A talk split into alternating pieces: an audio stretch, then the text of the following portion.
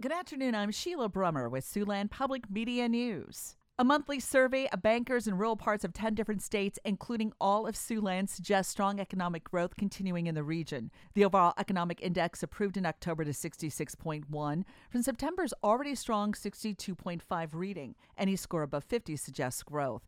And Nebraska's latest unemployment rate of 2% is the nation's lowest and beat a record for the state and tied a national record.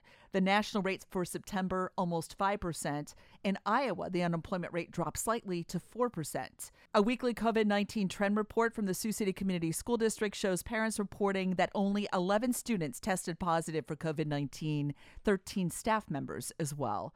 Officials overseeing Woodbury County's health department released information surrounding COVID 19 boosters. The CDC recommends a booster for many people who received the Moderna and Johnson & Johnson vaccine.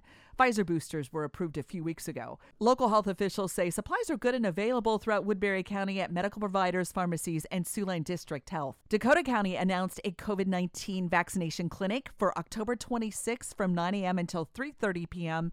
at the Dakota City Fire Station. Call the health department to make an appointment. Free flu shots will also be available at the same time. It is recommended certain individuals should get a booster people over the age of 65, residents of long term care facilities, people who work in higher risk settings, and anyone over the age of 18 with underlying medical conditions. For Siouxland Public Media News, I'm Sheila Brummer. Listen for our next newscast in 26 minutes.